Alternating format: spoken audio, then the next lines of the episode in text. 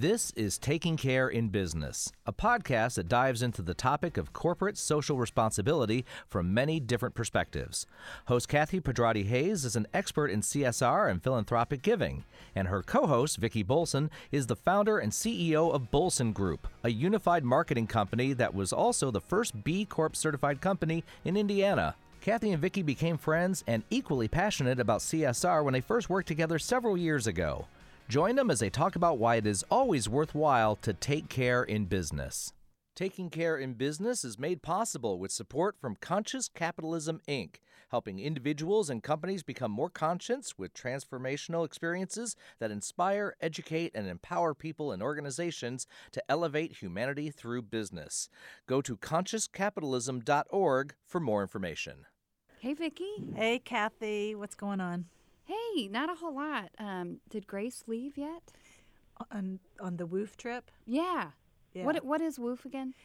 Uh, yeah, I, I, it's a good question. I, I didn't know what it was until she um, she discovered it. It's Right.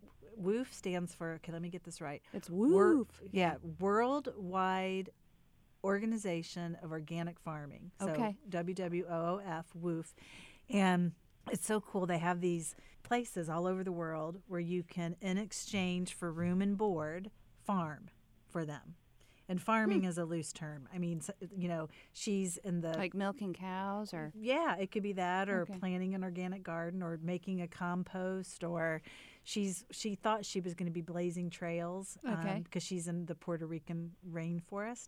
Um, so she's helping um, create dip pools, dipping pools Okay. and so um, and I'm going out there to check it out with her because she wants to do it all all summer.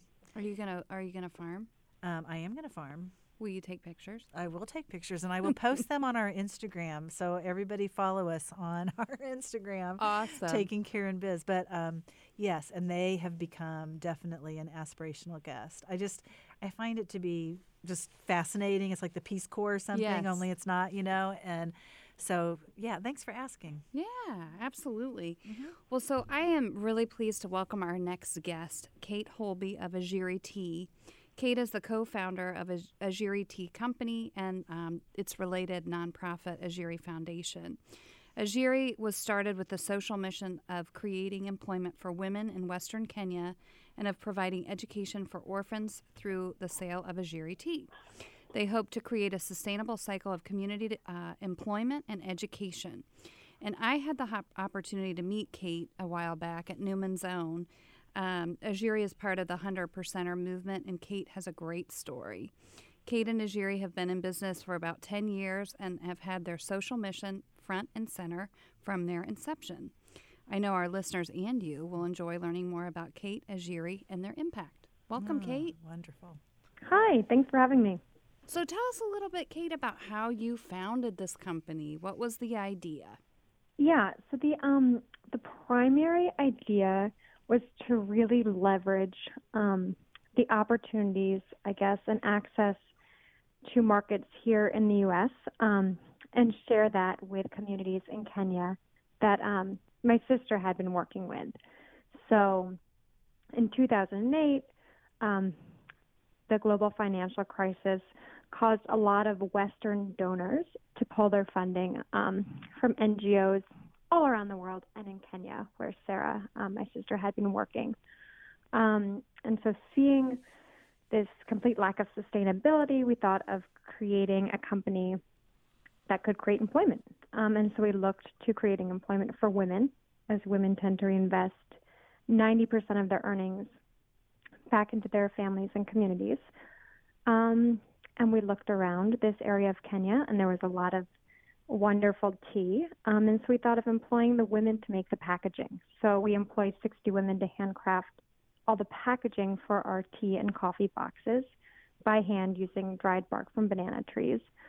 Um, and then we asked the communities in Kenya, so the tea farmers and women we were working with, where they thought the profits should go. Um, and they all said to orphan education.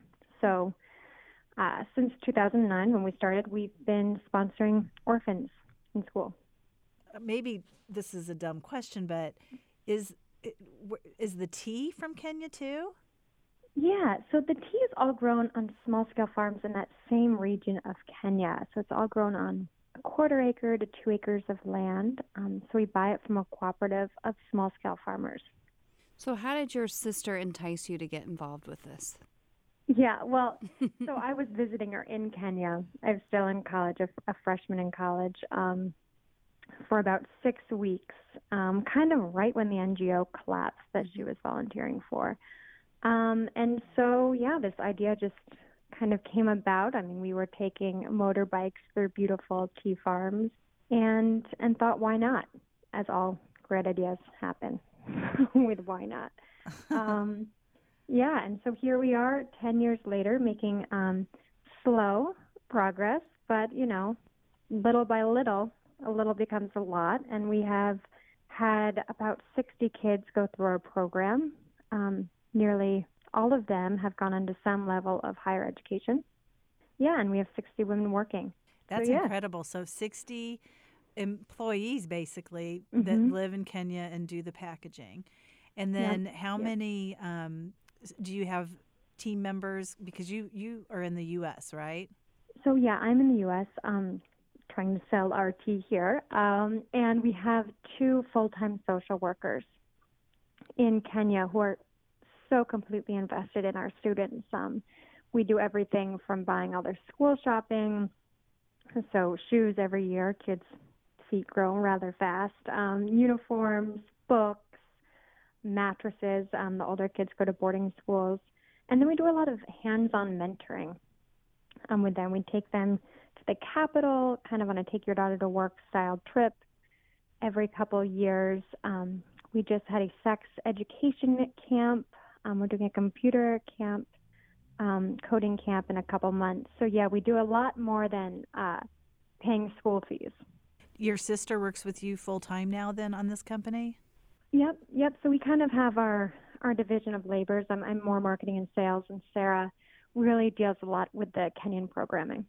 So, how how is the business? How are sales and and um, how attractive is the mission? I know the packaging is absolutely beautiful, but the mission to your consumers.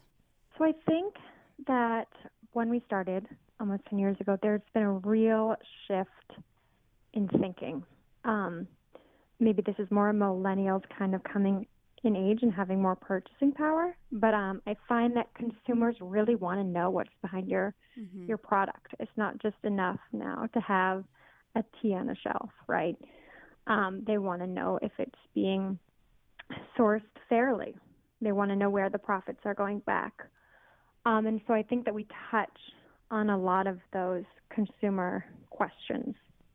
Um, and so, yeah, year after year, we're seeing great growth. I think we've been growing on average about 20% a year, which is not saying much when you start from nothing. But um, yeah, we've been slowly growing. Um, and we find it's a mix of online sales, so direct to consumer, larger grocery stores, and then really our our bread and butter, kind of the keystone of our business, are small independent stores all throughout the U.S. You, Kathy, you meet you met so many people at Newman's Own. Yeah. Um, I just find it, it wild that you gathered there. You've met all these people. What have you each taken from that time that you spent with Newman's Own? What did you learn from each other? You're not supposed to ask me questions. She's got me on the hook now. Well, I'll I'll start, Kate, so you can you can gather your thoughts as you will. Um, well, this was the first time that I had gotten together with the group, so um, I was sort of the newbie. Okay. I, you know, I was a So, new Kate, person. you've been there before.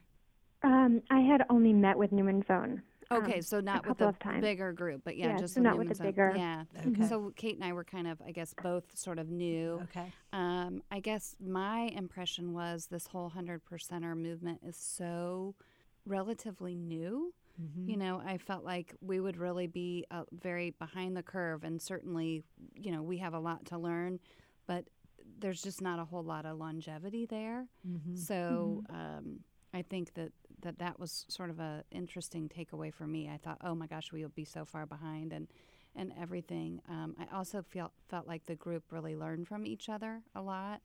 um, you know, so many lessons that other people had learned, kind of similar to WPO, like that peer group about Mm-hmm. really sharing some information about, you know, um, best practices and whatnot. I thought was really interesting.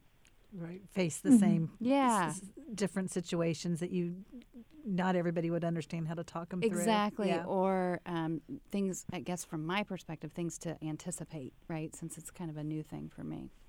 what about you kate Yeah, I think that um kind of what struck me most about that whole 100% movement is that you can be as established as Newman's Own and in all of these stores, or you can be like us, right? We're like a two and a half person company, and you really have to be fueled by passion.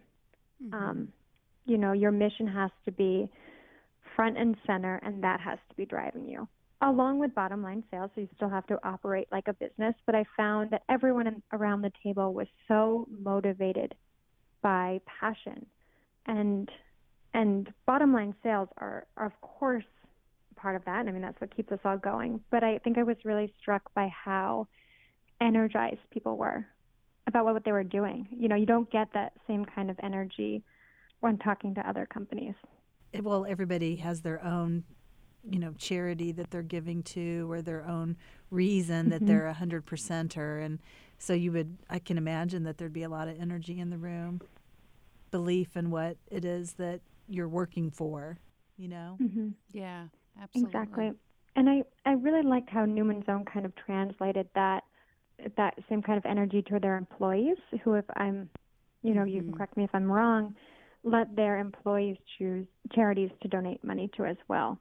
So it's kind of a, a very collaborative mission. And that's interesting And it keeps too. employees engaged. Yeah, we've talked to a couple other companies who have sort of their, you know, corporate corporate giving or their, you know, social enterprise giving, and then they Mm-hmm. they invite um, employees to also um, make donations at their choosing, so that it Mm-hmm. is sort of. I think somebody described it as a ripple, you know, in a pond, and and that it, it grows, which is very very cool. Um, hmm And not unlike, I mean, I know we're doing it on a very small scale, but I think that's also what kind of drives our employees in Kenya is that, you know, they are the ones oftentimes to select an orphan from their community and, and they can really see firsthand where their hard work is going. So it's not multiple charities, it's just one student. Um, they get a say in where the money goes, where our profits go. Kate, what would you say is the biggest challenge that you guys have as Ajiri Tea? Oh gosh, um, so many. um, I would say our biggest challenge is really finding a way to tell our story. Mm. Um, there's a lot of parts to it, right? So we're employing women. We are sending the profits back to pay school fees for orphans. We're we're sourcing the tea from small scale farms, trying to support small scale farmers, and then we're you know all run we're a women run organization. So there's just a lot of lot of elements to that story, and I think finding a way to tell it succinctly and and also um, you know over and over again can be really challenging. And I think that's probably a marketing challenge if we were to Mhm. box it in. Um, but yeah, I think that's that's probably relaying our story can can be hard for us. And do people do you find that um, because you are a international cause or something that is in Africa, do you think that that that's harder for people to relate to, or um, is that appealing, or, or what's your thought on that? Yeah, I think that it's it is appealing. I think that it can be very challenging because I don't look at what we're doing as helping people, Mm. right? I, I don't think of ourselves as these white saviors. I think of it as an incredible collaborative project, right? Mhm. These women do not need empowering, they need access to markets Mm-hmm. and they have the power within themselves to change their their lives. And so how we talk about it and how consumers connect with it that there is there is this kind of disconnect um, because we don't want to be seen as a charity. We want to be seen as a as a sustainable business. If that makes sense. Where did Ajiri come from? Yeah, so that is a um, variation of a Swahili word, kuajiri, which means to employ in Swahili. Ah, Yeah. Okay. That's I, I wondered that. I remember us talking about that before, but now I, re- I remember about that. So, Kate, what advice would you give to another company that was maybe interested in developing a social enterprise or growing a social enterprise or even investigating one? Yeah, I think that, you know, when we use the term corporate and social responsibility, we think of something really big, Mm-hmm. right? Like, um, and it's it's not. I mean, if you look around, I know that we were really inspired also by these small mom and pop stores that we grew up around. Right? They're giving money to a PTO. They're giving, they're raising funds for a family in need. Like social responsibility, I think, has been part of you know American culture for a while Yeah, a long time. it's it's not a it's not a new thing um so it doesn't have to seem so big Mhm. right Yep. i mean we broke it up into a lot of small pieces when we started. So here we have the tea and we had the women and then we had the kids. So it was really broken up into separate pieces. Um but i think in more of a tangible piece of advice um you tell your own story best right? So getting in front of people is so, so valuable, whether that's us standing at Whole Foods for four hours talking people's ear Right. off about Ajiri tea, um, or us going to trade shows or craft fairs. I mean, that is really where we're connecting with people, much more so than posting an Instagram post or a Facebook post. I mean, those are momentary, but having those conversations face to face with people really goes a long way. No, I agree with you. That's a lot. It's a lot of time, right? That takes a lot of time to do, but it is does, so it does important. take a lot of time. and and people are very jazzed to meet like hey this is the founder of the company and you know i talked to her and all of that. So i think that that's interesting. Here's kind of a, a curious question for you. Um, do you guys ever do anything where you interact with the actual women like in from a marketing perspective? From a marketing perspective. yeah like talk about someone's story like this is a worker Yeah, here's the impact we had on this um, particular person. Over the past we 10 have years, done we've. some features. Um, there is one feature of our woman um, named Dorothy on our website. Um, a lot of the time, we feel of just again, um, this is us perhaps reading so much into it, but we are a little bit cautious when it comes to telling stories of our kids and of our women. sure Um, and a lot of times, I feel like it's perhaps not our story to tell, right right? So this woman's hardship Yeah. and and her triumph, you know, is not exactly our story to tell, though it creates really compelling marketing material. We still feel a bit uneasy sharing that, no i Um, totally agree you know, because these women are widows. You know, they themselves might um, be HIV positive, and and for us, those feel like very personal details. Um, and I don't think our you know our women don't um, have access to the internet in the same ways that we do. Mhm. Um, so making them kind of totally aware of where that information is going can be hard to get a full um, take on consent there. Yeah, I agree with you. I think that's kind of back to what you said your challenge was. I think that is sort of the challenging thing, right? You want to, it, it's not hanging somebody out there, and yet how do you really talk about the impact in a way that has some integrity and yet um, people are able to experience the impact? I'm not sure that anybody really has that down yet, but it's it, it's sort of an interesting question. Although I do know some of our Ajiri graduates who are now in university who really have a, a handle on social media Mm. and follow us on Facebook or Instagram, they will propose stories of themselves or comment um, on our Instagram posts how Ajiri tea has helped them, and those are the most valuable stories, right? Um, if you look at some of our past Instagram posts, um, some of our students are will write, you know, a Ajiri has gotten me to where I am, and and and those are those are really valuable because So- we're not the ones.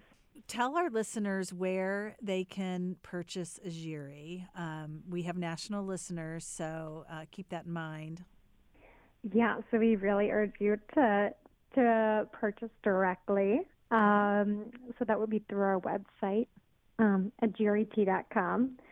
Um, yeah, and then on our website, there's a store locator that lists Oh, those small um, independent stores as Okay. well. So you can put it in by state and it'll tell you. Mhm. Okay, gotcha, gotcha. Yep. And then where the um, tell your website domain and um, social media that you um, are on. Yeah, so it's ajiri.com. That's A J I R I.